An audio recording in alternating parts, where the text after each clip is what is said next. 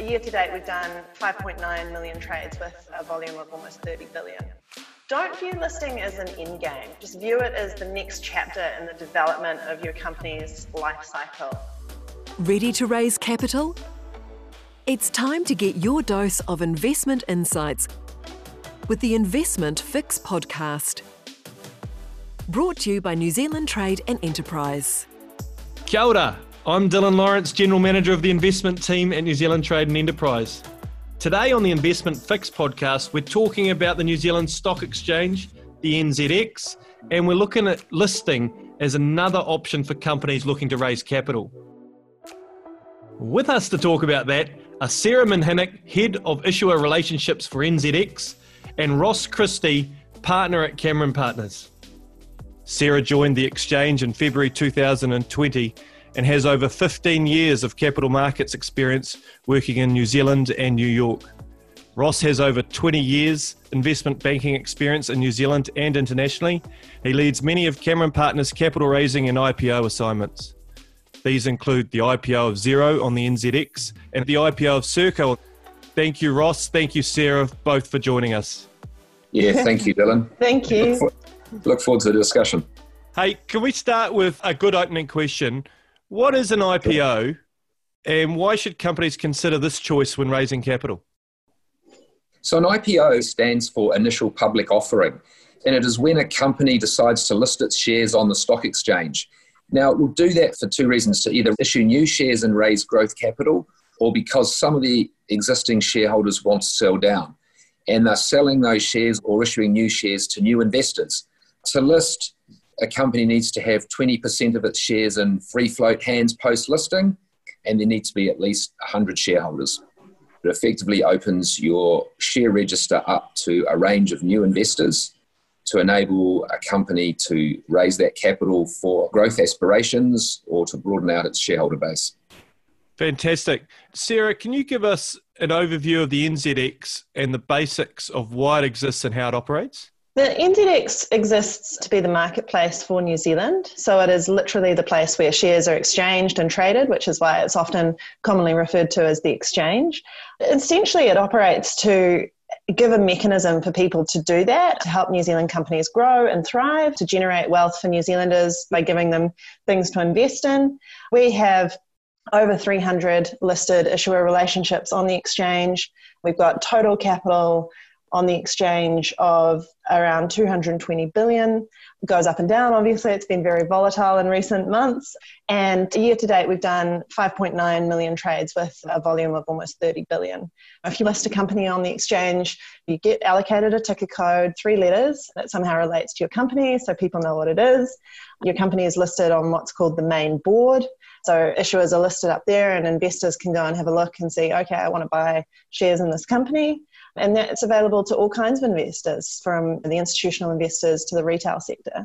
And if I'm a company listed on the NZX, where's the money that's being invested into my business coming from? The money raised for an IPO comes from two sources really institutions, which are organized fund managers managing pools of capital for superannuation funds or retail investors, and then from the retail investors themselves. And you access the retail investor through either stockbrokers or new innovative offerings like Sharesies, which offer an ability to tap into their 175,000 investor base, which is a new dynamic in the market. Sharesies has really been a game changer, and through the COVID period, we really saw the rise in their participation. It was quite marked on the exchange, and it's really interesting that Sharesies seems to be investing a lot in what we refer to as our micro caps, so the companies that have a valuation of 50 million or less. And they're really participating well in those companies, which is great for New Zealand because we do have a lot of companies around that size. So we see, you know, the rise of Sharesies as a really positive development for our market. Yeah, yeah, fantastic. What stage of business is, is listing best suited to, Sarah? This is a really personal question for companies. It completely depends on what stage of the company life cycle that you are at. But in general, I would say that the companies that we talk to most often, the number one thing that we focus on is growth. So if they've got a really good growth story and they can demonstrate to the investor base that they've got a competitive advantage, where the company is going to progress to, what the market that they're operating in is like, and how they're positioned that is the most important part of the story. And then I would say after that, you do need to have various parts of the infrastructure working well to support you. And by that I mean, you know, having a good governance structure. So having the right company directors, investing in the things that are, to be honest, they're a little bit non sexy but important. So good accounting systems, some kind of good staffing so that you could deal with investor queries, you know, the function that we call investor relations, and also having some good legal advice. Those are the things that are really important. And if you have all of those things lined up or you're getting towards that, then it's a really good time to start thinking about listing. Often companies have a perception when they're looking at capital raising options that a listing on the stock exchange is very complicated and intense and write it off before exploring that option fully.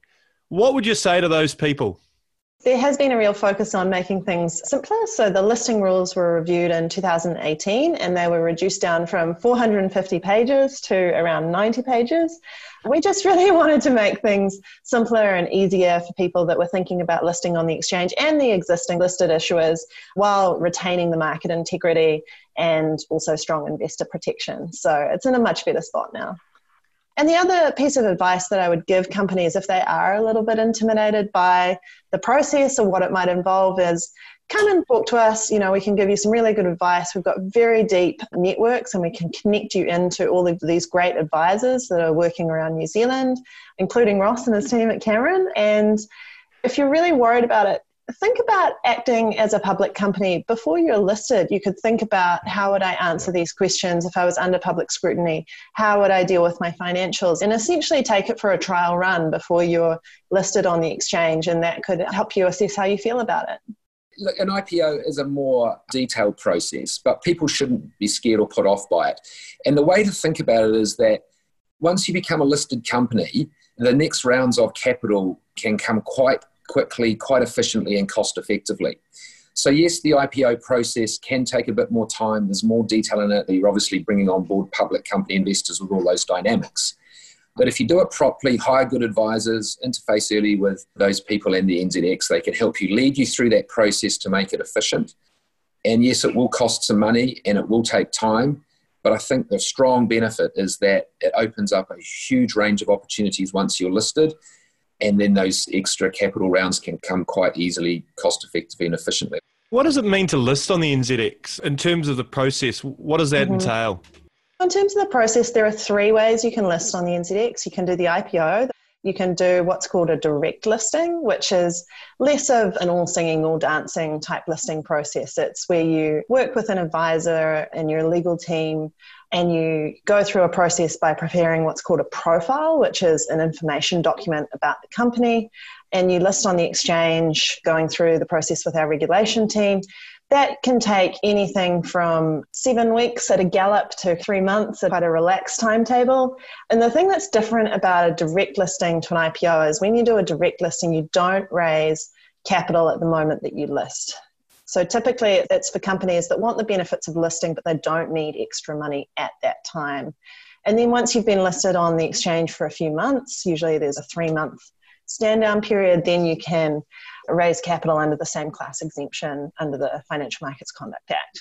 The third way to list on the exchange is a thing called a reverse listing, which is when you do a reverse takeover of a company that's already listed on the exchange but just isn't really functional. It might be a company that's stopped operating, but the shell of the company is still there. And so you reverse into that company and then away you go. Similar to the direct listing, you usually wait for a few months before raising some capital.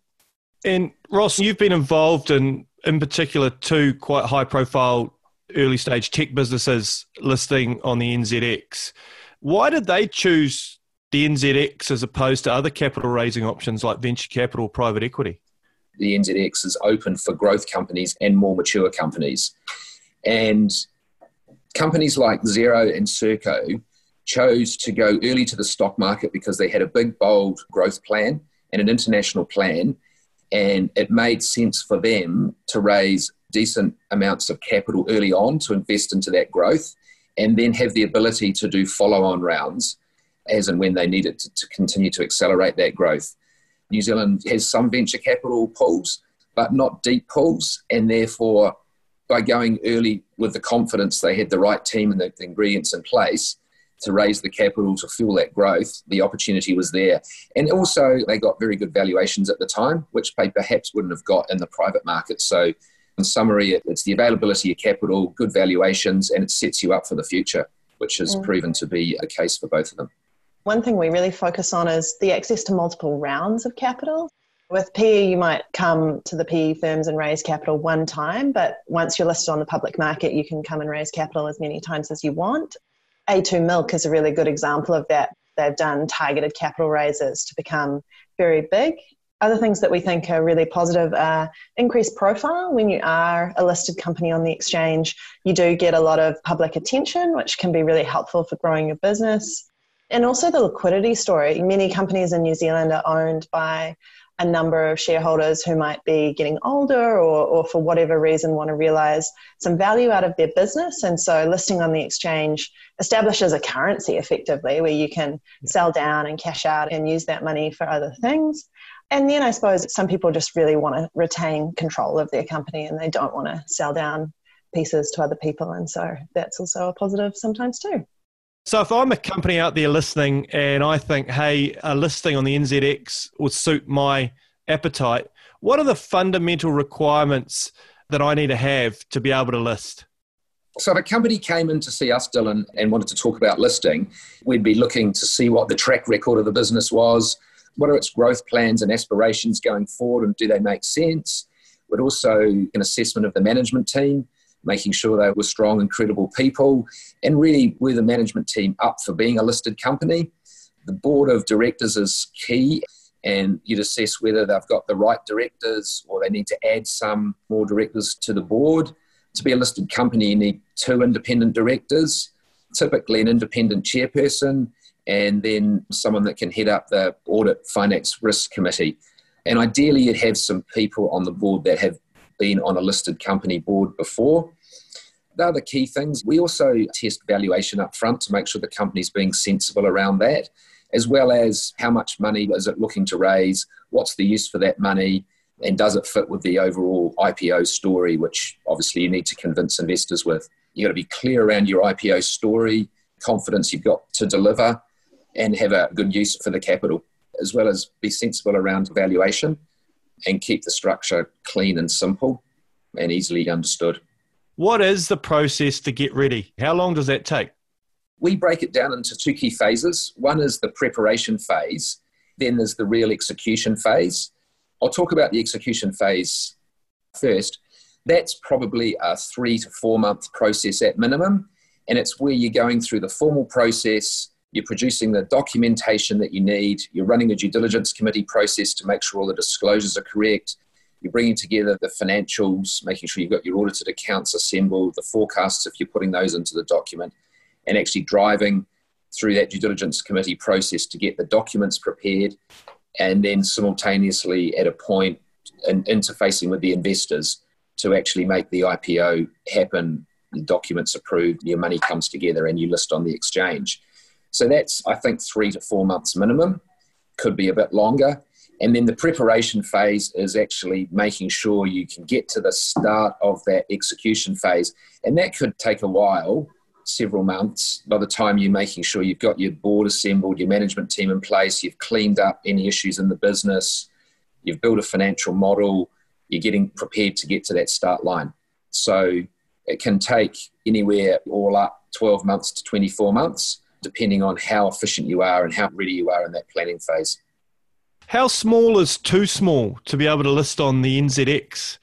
We do require companies to have a market valuation of around $10 million. That is sort of the stalking horse in terms of a target. And then a shareholder spread of 100 shareholders. If it's less, you know, you can come and talk to us and we can work out a plan to get you there. And a free float of 20%. So those are the three main numbers that we really focus on. But there's a little bit of flexibility to discuss a plan to get there. So if you're smaller than that, you can come and talk to us before then. Awesome. So, what are the top three benefits of listing?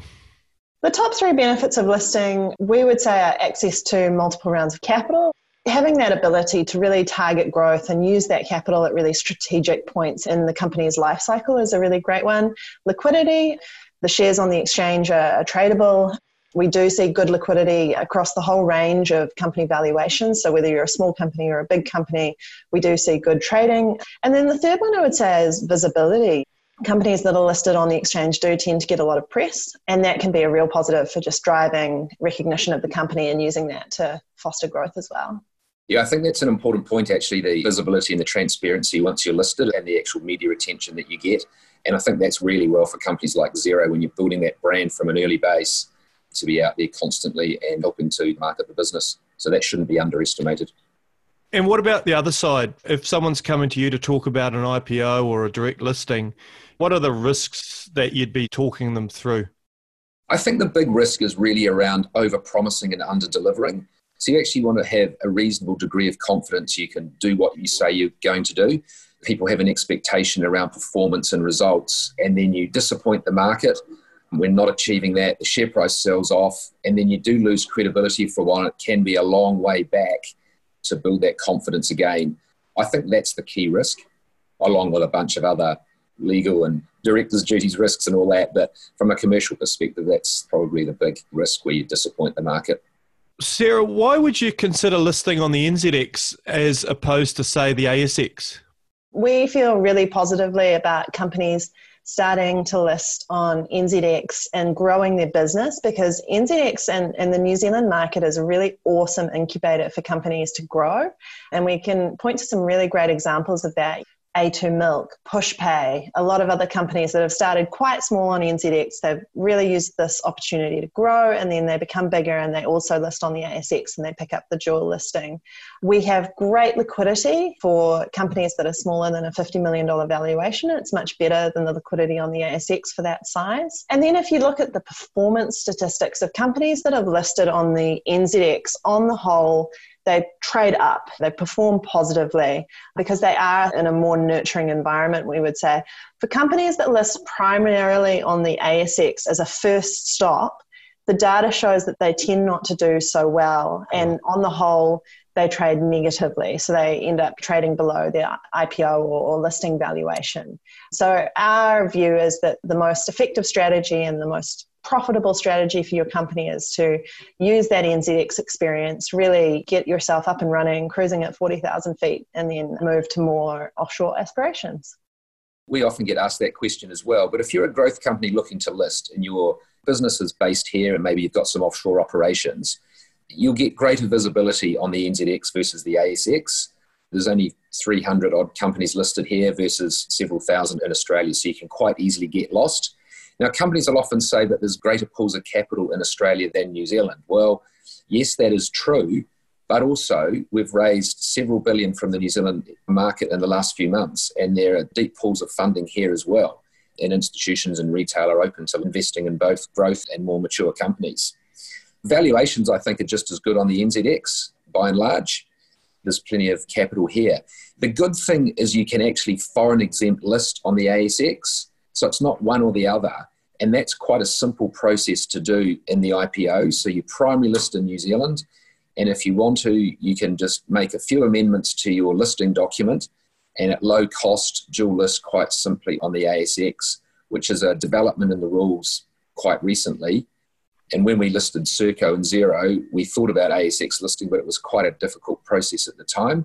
And obviously, both went on to subsequently dual list on the ASX but the primary listing in New Zealand makes a whole bunch of sense first up. Great, right. Now I'm after a couple of successful examples of the listing process working really well. And what did companies involved do to make the IPO or listing process successful? And what are the key takeaways for companies when considering an NZX listing? So, one company is A2 Milk. It's a name that everyone knows because it's been such a success story. So, A2 Milk did a direct listing on NZX in 2004. At the time, it had a market capitalization of only 20 million, and now it's the second biggest company on the exchange. The valuation's over 15 billion. So this is an adjusted share price performance of over 10,000% growth. It's been wow. huge. And some of the things they've done really well is that they've done multiple rounds of capital raising. So their first capital raising was only $3 million.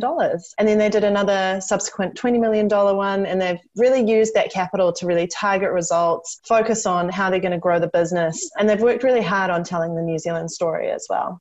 Another interesting thing about that is that their revenue when they listed was only $400,000, and obviously now they're very, very successful. Another example is Napier Port. So they listed 45% of the company in 2019, and their market cap has increased by about 37%. So they've done really well since their listing. A great feature of that deal was the fact that they made a priority pool for the local ratepayers so that people that were living in the area could participate in the deal and have the benefit of the wealth upside that was generated from that listing. Xero and Serko, both at the IPO and then advised them on their first few subsequent capital raising rounds. And they were able to raise money at the time at a really good valuation and a decent amount of money versus what they could have raised privately they're both early stage growth technology businesses and they were making losses. So you don't necessarily have to be a profitable company to list on the NZX. Ultimately, you do have to record a profit and show investors a pathway to profit. But at the end of the day, they're backing the ability of the team and the business to grow into that and perform well. They both assembled very strong management teams and really good directors and that story came together to give them access to the capital through the IPO to hire more staff, to grow the business, and really perform. They both went back to the market after listing and raised more money in various rounds to help accelerate that growth. And they've both made acquisitions. Xero's done a few, and Serko's done one, and used their shares as a currency as consideration to make those acquisitions. Look, they've really rewarded their employees by being able to participate in the growth of the company and have share options and incentive packages, which is really important. Last year, Serko raised 61 million and brought on board Booking.com. So, as a listed mm-hmm. company, it opens up a range of other opportunities where you become more transparent, more visible, and get on the radar of some investors offshore that you otherwise wouldn't, and get massive certification when something or a party like booking.com certifies what Serko's doing. I'm going to go to some advice here. What are two pieces of advice you would offer any company that was considering listing on an NZX? The first piece of advice I would give to someone that's considering listing on the NZX is to come and talk to us. I think there's a bit of a myth in the market that the NZX is a bit of an ivory tower and a little bit unapproachable. We're very friendly. We're always very happy to talk to people. We love talking about people's businesses and hearing what they're up to. So do email us or approach us come and have a coffee with us. We're always very happy to discuss things. And we discuss things with companies two, three, five years out from them having a listing. So it doesn't have to be something that's this year or even next year. We just like working with companies on their journey. The second thing I would say is don't view listing as an end game. Just view it as the next chapter in the development of your company's life cycle. You will be subject to more compliance and public scrutiny, but as I said before, this can be a real positive in terms of using that yeah. publicity to grow your business. Yeah, I, I agree, Sarah. The best advice is be open to the process. Being listed, it's an investment, but it's not as scary as it needs to be. Come and have a talk to NZX or to the investment banks or Cameron Partners. The IPO process can be time consuming, but you've got to view it as the investment. It's a step along the path of the investment for the future in terms of raising more capital, making acquisitions, growing offshore if that's the aspiration. Listed company valuations can be very good, very full. Look what we're seeing at the moment. There's been some surprising valuations out there, so it can really reward on the upside. Being listed is a value added and long term strategy for the company. It doesn't have to be seen as either I sell the business or I list on the NZX. It can be listing on the NZX. It can be a long term strategy if shareholders want to stay there for the longer term and, and open up the opportunity for others to participate. It's not one or the other. Just come and explore the opportunity and have a conversation. And so, how's the market looking right now for an IPO? It's quite interesting because, at one level, there's been several billion dollars raised in the last few months. So you're seeing there is institution and retail appetite. On the balancing side of the equation is that you've got a market that's quite volatile. So we've got two balancing factors, lots of demand. So yes, the market is there from the investor side. You just need to balance the timing. Today, you would say is probably too volatile, but hopefully that smooths out over the next few months.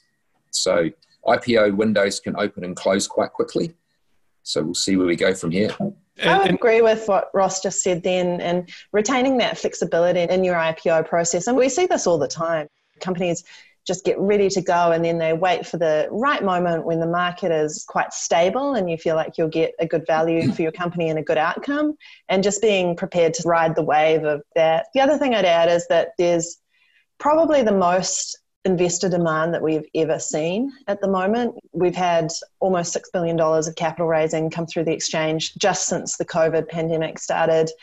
Those deals are all being reported as being oversubscribed, which means there was more investor demand than what shares were available. And a lot of people are looking for assets that will deliver them a return. So people are looking for new investment opportunities, which is exciting.